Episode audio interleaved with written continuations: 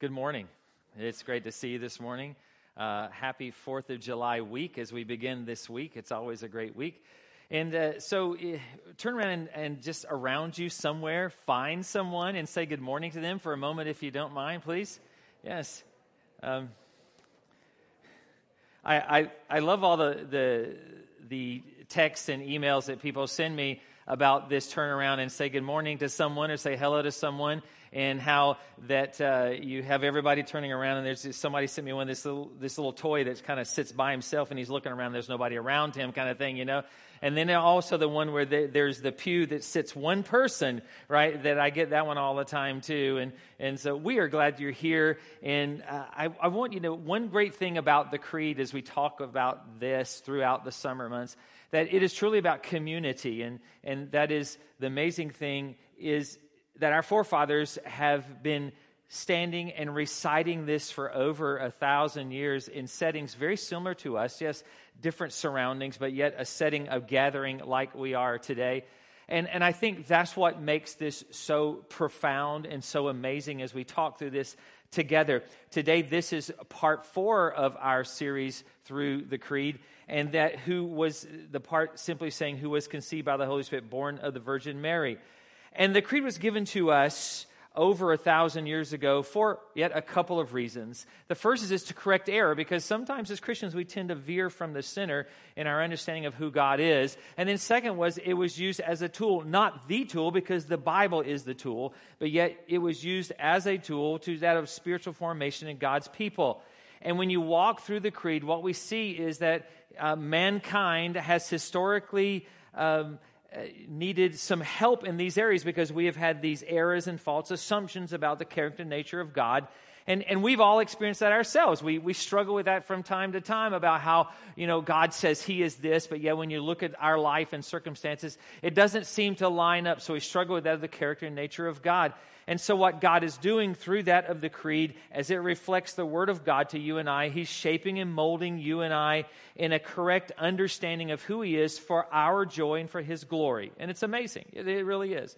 Now, a couple of things, real quick, as we always do these housekeeping kind of deals about the creed, is this. First of all, we're not here to preach the creed to you this morning because creeds have no authority within themselves. They always point to something of greater authority. So the creed is a reflection of the Word of God, nothing more than that, and we understand that. Second is this that we do not believe as Christians in incantation, so that we don't repeat things from memory because somehow that will save us or empower us or make us lucky or whatever you might want to use those for. Incantations are not what Christians do.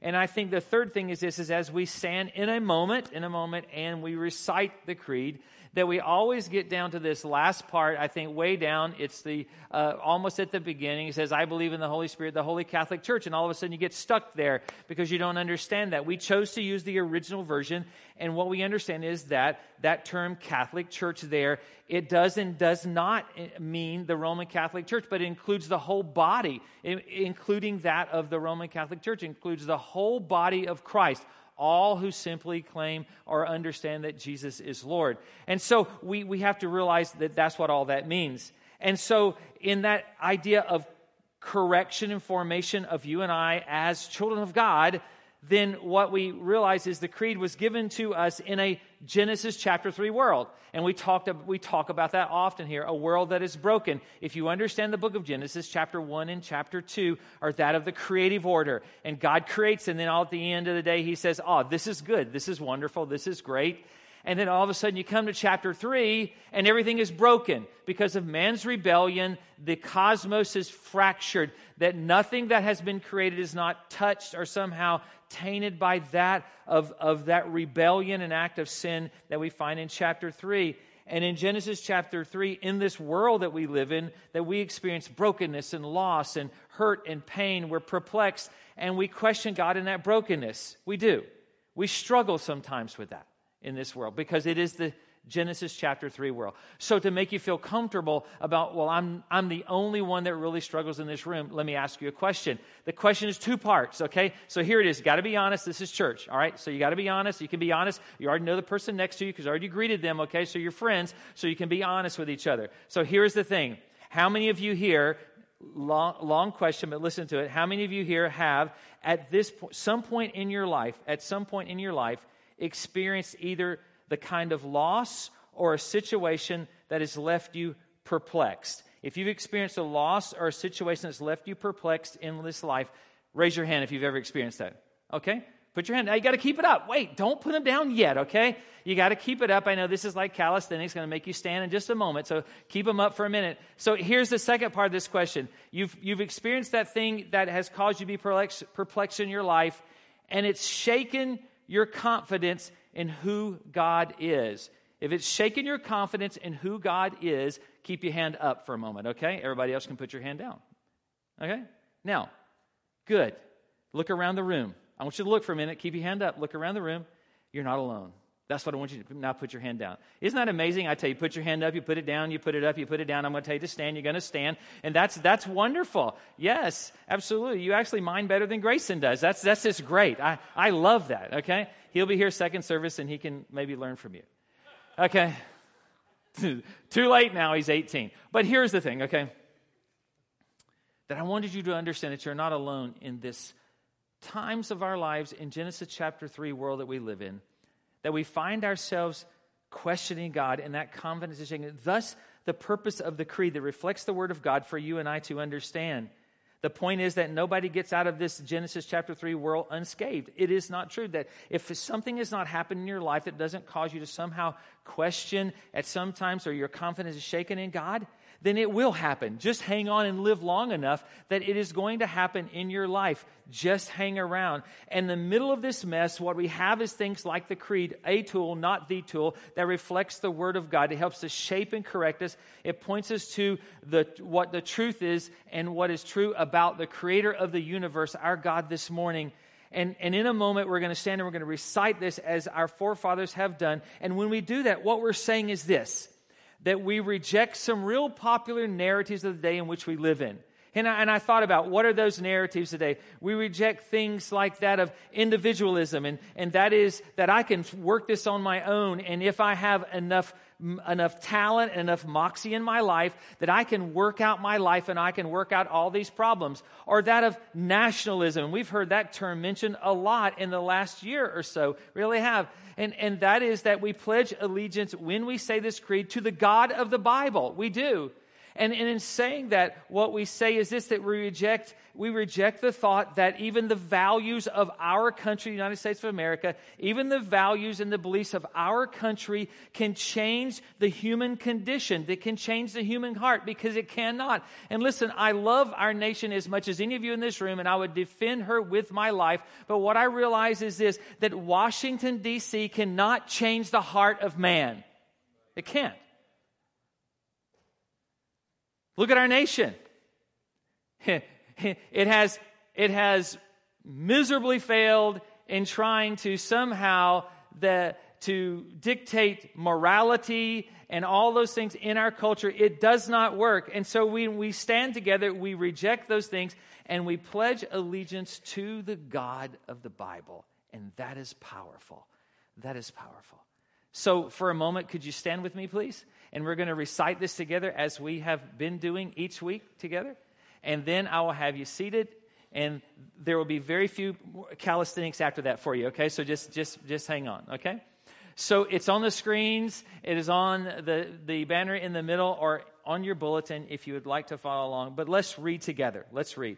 I believe in God the Father Almighty, creator of heaven and earth and in Jesus Christ, his only Son, our Lord, who was conceived by the Holy Spirit, born of the Virgin Mary, suffered under Pontius Pilate, was crucified, dead, and buried.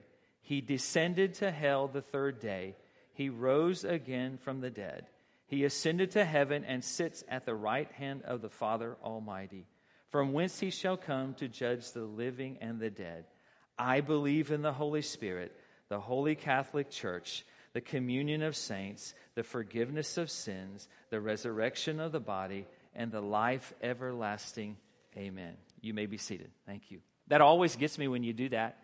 And when my voice kind of softens and I hear your voice uh, from in front of me and, and as congregants, that it always so powerful to think that what we just did, that our forefathers have done over a thousand years together, and that is so powerful. Last week, we simply took the portion that says Jesus Christ, his only Son, our Lord, and what we understood is Jesus Christ is that of He is King over all earthly powers and over all heavenly powers and that uh, his son only. The second part of that is that God, Jesus co eternally exists with the Father. He always has been and always will be. And, and that is a powerful statement. And then the last was our Lord, and that is He is the Savior of all mankind. But today, we simply talk from Luke chapter 1 and verse 26. If you have a Bible, turn there who was conceived by the Holy Spirit, born of the Virgin Mary. And there's a couple of ways we could go with this for sure. We could simply go this full blown sermon teaching about the Holy Spirit, but we have to wait till actually way down at the very end before we talk about the Holy Spirit. So we'll get there. So that's not what we're going to do. We could talk about Mary, but when you read this text in Luke chapter 1, starting at 26, that she's really not the point of this text. That's not what this is about. So what we're going to do today is, is we're going to talk as this brings us back to that of the beauty beauty of the Godhead, that the Father, the God the Son, and God the Holy Spirit. And what C.S. Lewis, I love this, he calls this the dance. He calls this the dance of the Trinity, is what he calls this. That, that God in three distinct persons, but yet one God, bringing about the glory of God for our good and for our joy. And so today, as we read this, we marvel at the Godhead and that of the dance of the Trinity. It says this in Luke chapter 1 and verse 26. In the sixth month, the angel Gabriel was sent from, and look who sent him God, it says, to a city of Galilee named Nazareth, to a virgin betrothed to a man whose name was Joseph of the house of David. And the virgin's name was Mary. And he came to her and said, Greetings, O favored one, the Lord is with you. But she was greatly troubled at this saying and tried to discern what sort of greeting this might be. And the angel said to her, Do not be afraid, Mary, for you have found favor with God. And behold, you will, you will conceive in your womb and bear a son, and you shall call his name Jesus. He will be great and will be called the Son of the Most High, and the Lord God will give to him the throne of his father David. And he will reign over the house of Jacob forever, and of his kingdom there will be no end. Verse 34 And Mary said to the angel, How will this be since I am a virgin? And the angel answered her, The Holy Spirit will come upon you, and the power of the Most High will overshadow you. Therefore, the child to be born will be called Holy, the Son of God. And behold, your relative Elizabeth, in her old age, has also conceived a son, and this is the sixth month with her, who was called barren. For nothing, I love this part, for nothing will be impossible with God. That's a powerful statement. And Mary said, Behold, I am the servant of the Lord. Let it be to me according to your word. And the angel departed from her. The reason we started in Genesis chapter 3 is talking about that of the Genesis chapter 3 world, because Luke chapter 1, you know what it is? It's an invasion.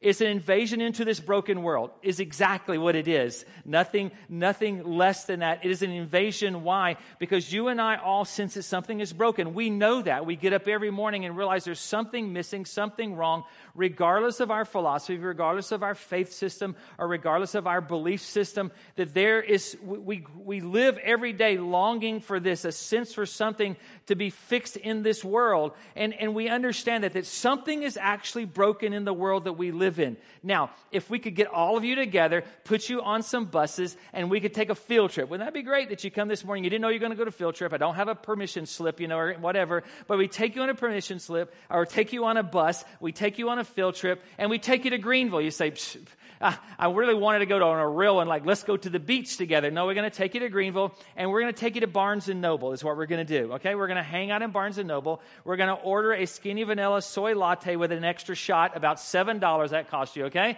And, and that's, that's what, that's my drink. We're going to order you that. And then I'm going to set you out in, on this search in Barnes and Noble. And I'm going to say to you, find me the largest genre of books in here, the largest genre, the group of books that address an issue. Find me that largest genre of books.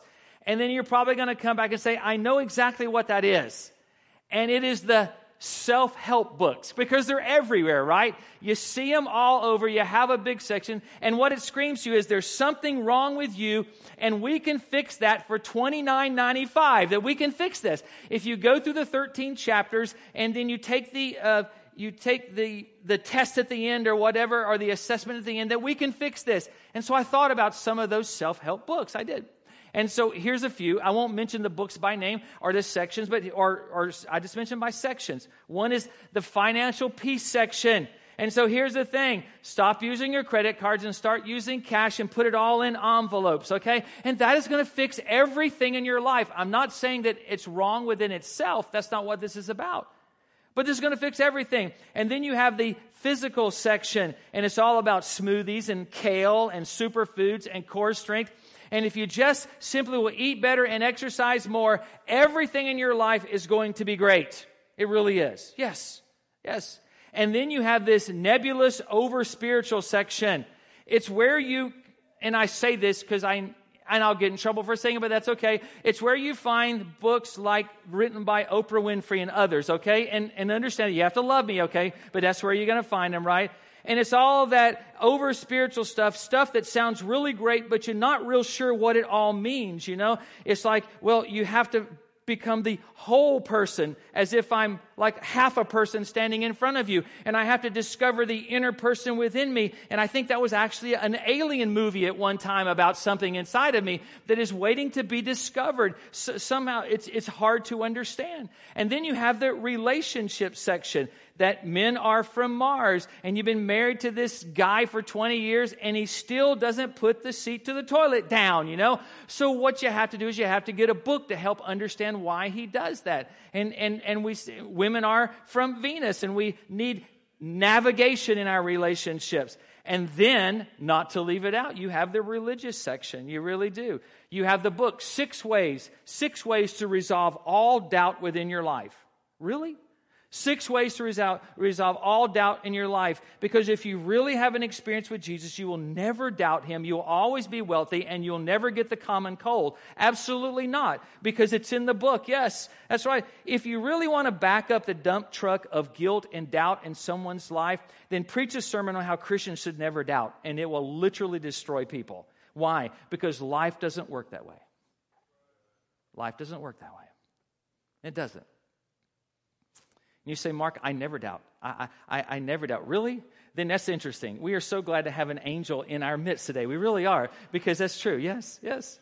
So, Mark, if you're so smart and you have all the answers, then really, how, then, then what's, what's wrong with us and how do we fix this? Then, if you, you know, say that I can't go buy all those books and all, because the things that I just mentioned are, they're symptomatic. They're, they're signs of a greater disorder in our lives.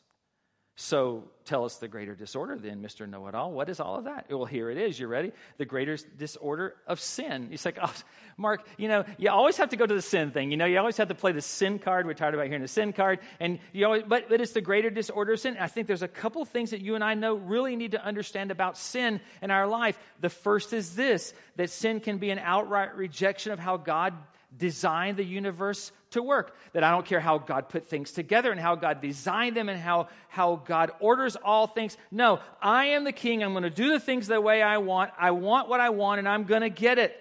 And we reject many times this biblical narrative and uh, that we find like in the creed and we embrace the false systems of our day. Things like materialism. The more i have then the more happier i'm going to be in life. Individualism that i can fix this if i'm just smart enough and that of progressivism that if man lives long enough then man will somehow discover the solution to all the problems in the world today. And we buy into all of those isms. What i realize is this and i wrote this down you're being discipled by something.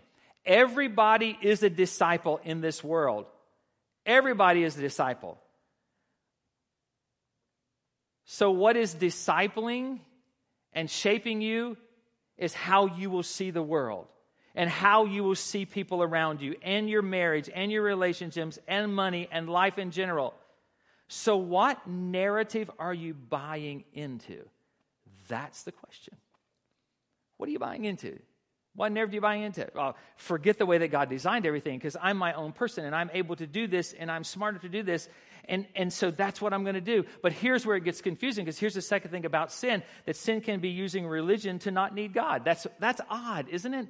That sin can be using religion to not need God. That I don't need Him because why? Because I have a church and I have the worship service and I have the connection group that I go to and I've learned to play the games and I know when to raise my hands and I know when to be seated and I know when to stand because, Mark, you tell us that all the time, you know? And, and I know when to shake the person's hand next to me and I know all of those kinds of things to do. And, and I, I know all of those religious things do. I even can speak Christianese and I can say things that nobody else in the world understands because we have secret words that we speak in church and no one else understands them. But I think that also we suffer from fine, uh, f- this, um, this thing of always coming to church, I always laugh about this, and, and I'm sorry, but I've been in church long enough, but, but I laugh about finitis. You know what finitis is? We suffer from that. Do you know what it is?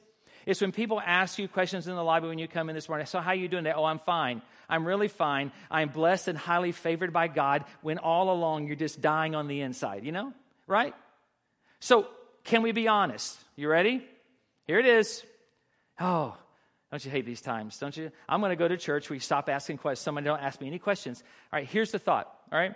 How many of you have ever been asked, How are you doing? and you say fine when really inside you're not fine? Let me see your hand. Okay.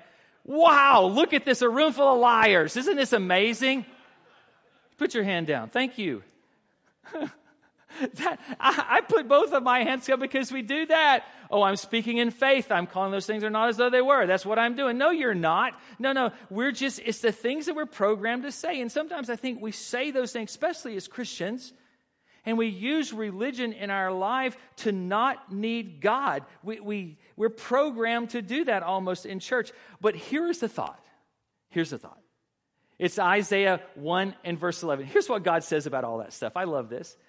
Uh, what to me is the multitude of your sacrifices? You, if you want to know what God thinks about sometimes the things that we do, here's what he says Says the Lord, I have had enough of burnt offerings of rams and the fat of well fed beasts.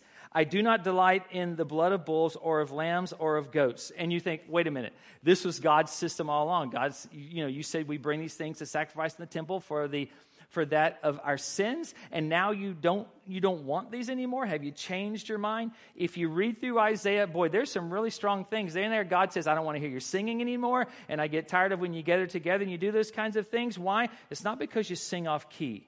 That's not at all.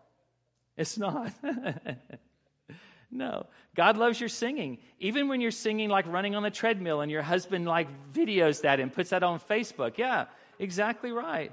Yes. Never mentioned Summer Vaughn's name. Absolutely. I've never say that in church, but but it's true. Isn't it true? Yeah. but here's what God says. If you go to the book of Jeremiah, here's here's what here's the heart of God. For this is the covenant I make with the house of Israel after those days, declares the Lord that I will put my law within them, he says. That it's not just this outward expression of religion, but I put my law within them and I will write it on their hearts, he says. That it's not about external religion, but what the beauty of this is that God's after our heart. God the Father, God the Son, God the Holy Spirit, the triune Godhead is after our heart. That's what he's after. I love that. Not just that of actions, but he's truly after our heart. It's what he wants. That in his delight and love for us, he desires for you and I to love and delight in him. That is a powerful thought. It really is. That moral transformation within our lives. It, that's what God desires. And we go through our spiritual life sometimes like a two year old and we're spilling things and we're trying to wipe it up. And I don't know if you've ever, you know, you know your two year old spills something and you give them uh, a cloth or whatever to wipe it up. And what do they do? They just smear it, don't they? Then they press it in the cracks, wherever it might be, and they smear it. And that's what we go through life trying to do, trying to clear it up for our, by ourselves, and we push it in the cracks deeper and deeper within our lives. And God says, Stop. Stop. That my heart is that I delight and love you, and thus I desire for you to delight and love me. That's a relationship. That's relationship. So that greater disorder is sin. So it leads us to this second thought is this that he is a God who takes the initiative that we find in the book of Luke, that he takes the initiative. Look at verse 26. I love this story. In the sixth month, the angel Gabriel was sent from, who sends him? God. He, he takes the initiative to a city of, of Galilee named Nazareth. You have Gabriel being sent by God the Father to have this conversation with Mary. Mary has a legitimate question now. It's a huge question, and then God gives the answer, and it's what C.S. Lewis calls the dance of the, of the Trinity in the incarnation. Look at verse 35. Here's the answer. Here it is. And the angel answered her, The Holy Spirit will come upon you, the power of the Most High will overshadow you. Therefore, the child to be born will be called Holy the Son of God. So here's what you have. Let me lay it out for you because this is, causes your brain to spin. It causes mine to spin. You have God the Father sending God the Son, and God the Son being conceived in Mary by God the Holy Spirit. What?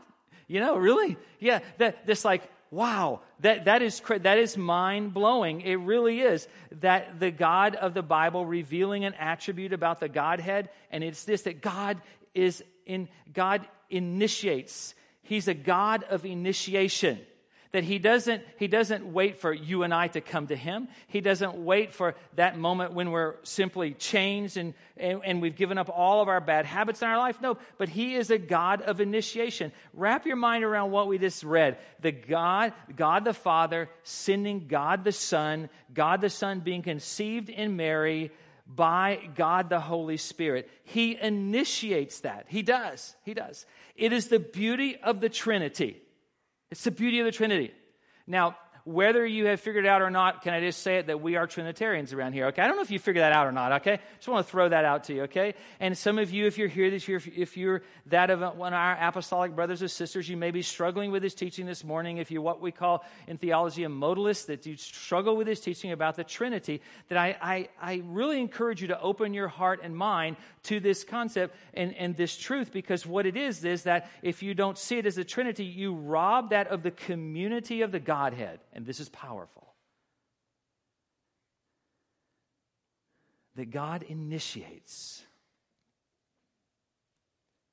God initiates.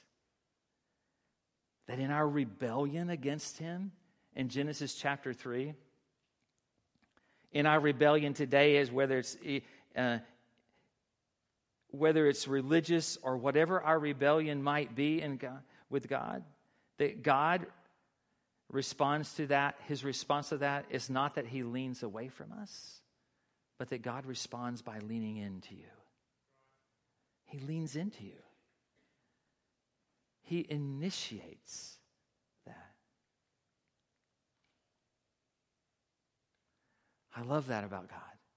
I love this about this story that we're reading, what we would consider that of the Christmas or Advent story, that of God's initiating into our lives. It's the triune God is dancing, the Trinity is dancing for the salvation of humankind, and He writes His laws on our hearts. The third thought I had is this that He is a God not only that initiates, but He is God who knows nothing of impossibilities. Verse 31 And behold, you will conceive in your womb and bear a son, and you shall call his name Jesus, and he will be great and will be called the Son of the Most High. And the Lord God will give to him the throne of his father David, and he will reign over the house of Jacob forever, and of his kingdom there be no end. And Mary said to the angel, How will this be since I am a virgin? That is a good question, is it not? Yes. That, that's like, whoa, that's a huge question. Yes. Because here's my thought. Now, I, I, I pondered this, barring you know a word from the scripture. And, and here, here's my thought about this that we've seen God open wombs of that of barren, infertile women throughout the Bible. I could give you a list. You know, we could start with Sarah, that are belonging to Abraham. We could talk about Hannah, and we could talk about, well, even, even the, Mary's relative Elizabeth, who we find in here, it calls her barren. So we've seen God open the womb of those barren women. Yet it's miraculous, but it's not impossible for that to happen. Can I tell you why? Because all of these women have husbands. Do I need to explain how all that works? No. Okay, so we move on, right? So they all have husbands. So what do you mean? The possibility was there. The possibility was there in Sarah and Hannah and Elizabeth's life. There was, it was there. But then you get to Luke chapter 1, and it is a different story. It's totally different. It's like here is Mary, and, and she has this baby bump, and she's walking around, and she's carrying the Son of God. That's a wild thought, isn't it? Yeah, in her stomach, and somebody comes up, oh, I see. How far along are you? you know, you ask people that, how far along are you? The worst thing can ever be said to that question is, I'm not pregnant. Then you're really in trouble, okay? So don't, you just got to be real careful. Oh, so how far along are you? Oh, I'm eight months. That is awesome. Boy or girl? Oh, it's a boy. Wonderful. Who's the dad? Pause. Awkward moments, right? Who's the dad? Oh, the Holy Spirit, because I've never been with a man. And then the person asks, asking the question says, Kids, get in the car. We got to get out of here because this woman is crazy, you know? No, this is not the answer that you want to hear. Just for the record, this is scientifically absurd and absolutely impossible. No one gets pregnant accidentally. That is a great great message for all in here this morning that no one gets pregnant accidentally without any other human being involved except here.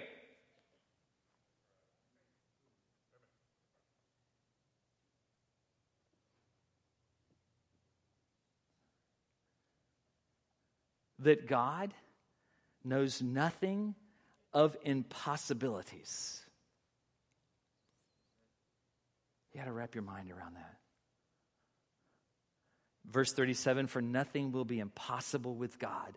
The laws that in the universe and the creative order that are designed for you and I, that apply to you and I, can I tell you those laws in the universe do not apply to God? Understand that. They do not apply to God at all. No, He is the king over all earthly powers and all heavenly powers. We learned that last week from our teaching about God. How vast is our God? In fact, what Job says in the book of Job is this that the heavens are simply the fringe of His garments. The heavens are the fringe of His garments. Think about that. In the immensity of our universe today, it goes on forever. It's just the fringe of His garment. In fact, if you look into the universe with the most powerful telescope that we have today, then, then what you realize is this that you're not even seeing his shirt. You're seeing the fringe of his garment. You're not even seeing God's backyard. Understand that because that is how vast and powerful our God is, that he simply knows nothing of impossibilities, nothing of impossibilities. And you can see this in this phrase that was conceived of the Holy Spirit, born of the Virgin Mary. It is a God who initiates toward that of his rebellious children. He leans into us and not away from us, and he pushes out impossibilities.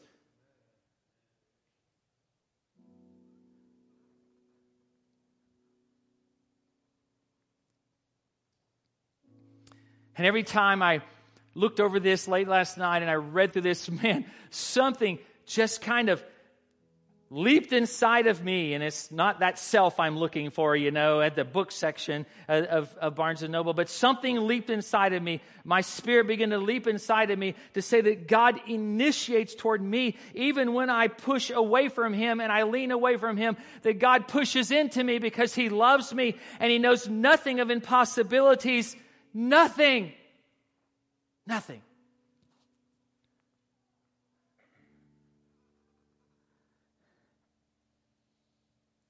And the way this applies to our life in the areas that we've talked about in the past, and I won't be able to cover all of them, I realize that, but in symmetry, in symmetry in our lives, that balance of our lives of understanding the character and the nature of God, is that some of you struggle with this definition of God that He initiates and He knows nothing of possibilities. Because in your life, you've experienced horrific loss, and I've been there with some of you as your pastor in those times. And for some of you that you've experienced great darkness, you've been abused by those that swore to protect you. You've been abandoned by those that promised that they would never leave you. And the scars and the pain of those things and those circumstances of your life have become the lens in which you see God through. That's the way you see it. And so when I talk about him initiating and pushing back all impossibilities, it's so difficult for you to see God in that truth. And so I prayed last night because this is not something that I can preach into you. This is not something I can illustrate or manipulate into you. But this is only something that the third person of the Trinity, the Holy Spirit, can simply move in your heart and your life and reveal truth to you. That He initiates, that He pushes back the impossible. And so I prayed last night that for some of you, that I know that God in His providence has brought you here, that maybe for the first time in your life, that you see God in the truth of this. That you have a symmetry in your life spiritually that, that He is a God who initiates. Yes, He leans into us. Even when we try to repel Him. And He is a God who pushes back the impossible.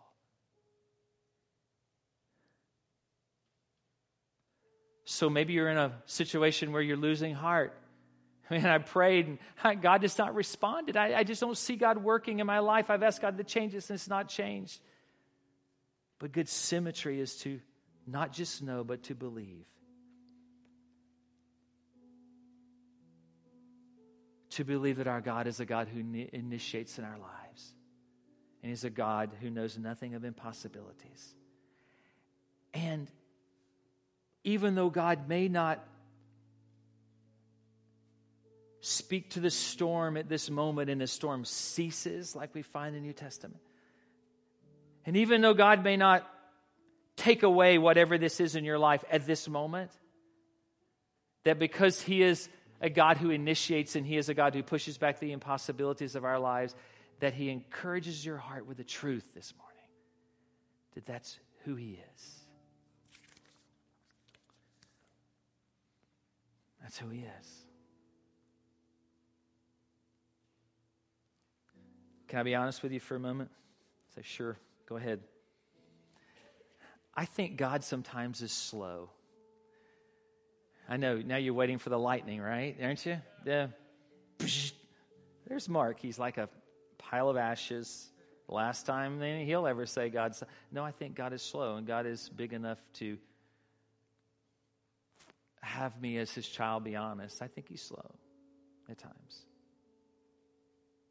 I mean, I know, I know within my head, I've had enough training and I've studied enough to know that he's always right on time. I understand that.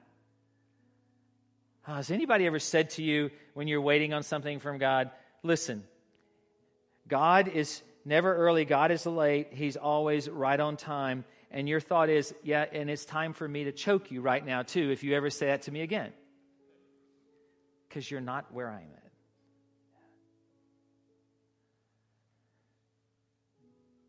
Because there was a, a span in our life, mine and Reba's life.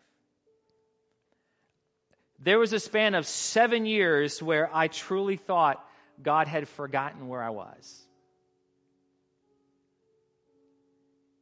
it was a, a time of, of, of darkness and desolation for us. That I thought that, is this the way life is for me? Is this it? And seven years. And I thought about this a lot this week. That I prayed, God, deliver me. How many times I pray, God, you got to deliver me. God, you got to get, because Lord, it's been, uh, you know, it's been three years, you got to deliver me. And then four years, you got to deliver me. And then five, and finally, you know, and then six and seven, you got to, got to deliver me. And, and what I understand, but there were things in my life that I had to, to see about myself that only could be revealed in that situation. And what I realized in all of that, now that I look back, is that God lavishly loved me in the midst of all of that. That He generously and graciously kept me there. You say, that's weird. I know it is.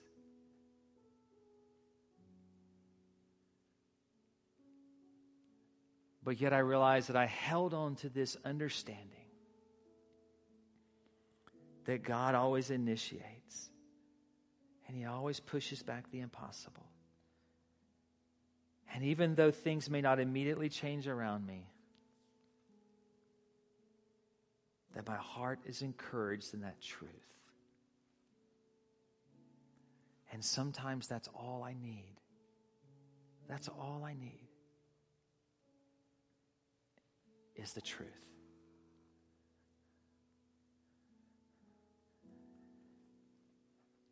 In counsel, the last one, symmetry, and we skip the others to counsel.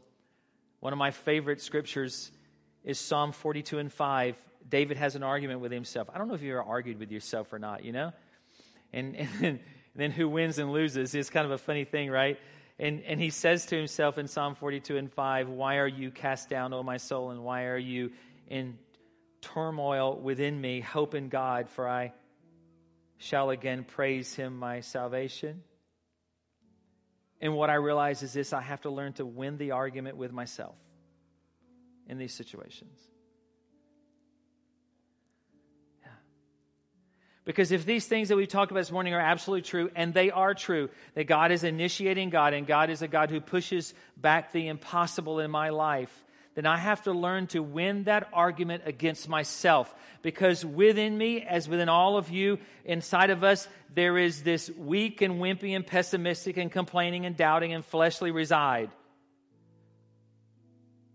that wants to always point out what is not truth or what are half truths or what are full lies that cause me to be confused at times. And so, how do I win that argument with myself? That I go back to the truth I go back to this amazing truth that it is God who initiates, that God who always leans into me, God the Father, God the Son, God the Holy Spirit leans into me. And He knows nothing of the impossible. And with that, it's enough. It's enough. So, would you bow your heads for a moment? Father,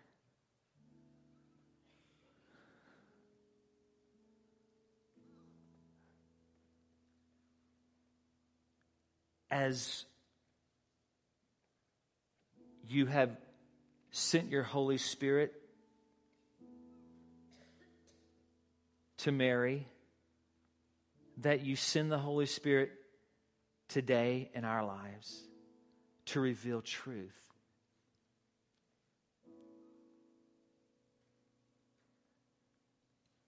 That, Father, that the Holy Spirit today, I pray, would help us to remove the glasses, to remove the lens of our circumstances, our preconceived ideas, our incorrect understandings of God's nature and character. and we would see God in the light of truth. That, Father, you are a God who initiates in our lives, and you are a God who knows nothing of the impossible.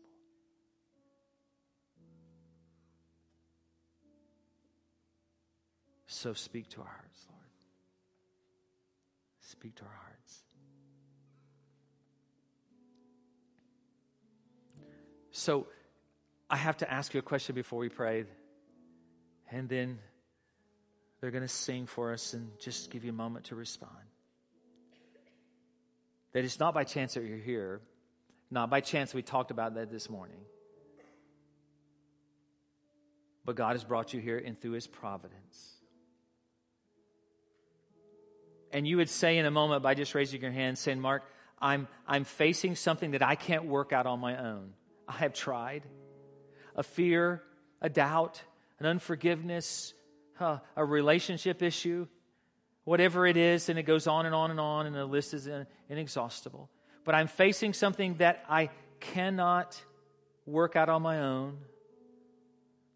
So today, I need my heart to be encouraged with the truth that my God is a God who initiates, and my God is a God who knows nothing of impossibilities. So, just between you and your God, if you're struggling in some of those areas this morning, would you mind doing this? Just raising your hand right now and say, Yes, Lord, that's, that's me. That's me.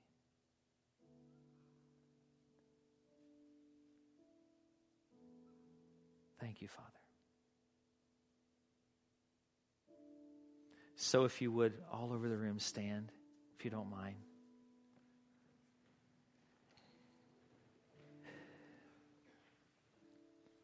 And as they sing, maybe your step today is a step toward the front. You say, Mark, what does that mean? That's, yeah, it's, it's, maybe it's a symbolic step on your part to say, today I accept the truth about who my God is. And you just step out and you come and you pray.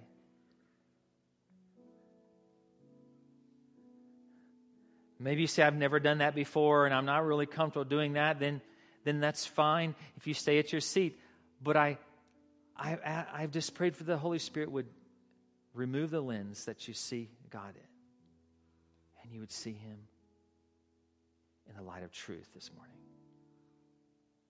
So while they sing, if you want to take that step, then you take that step and you come and pray and you just trust God for encouragement in your life today. In Jesus' name.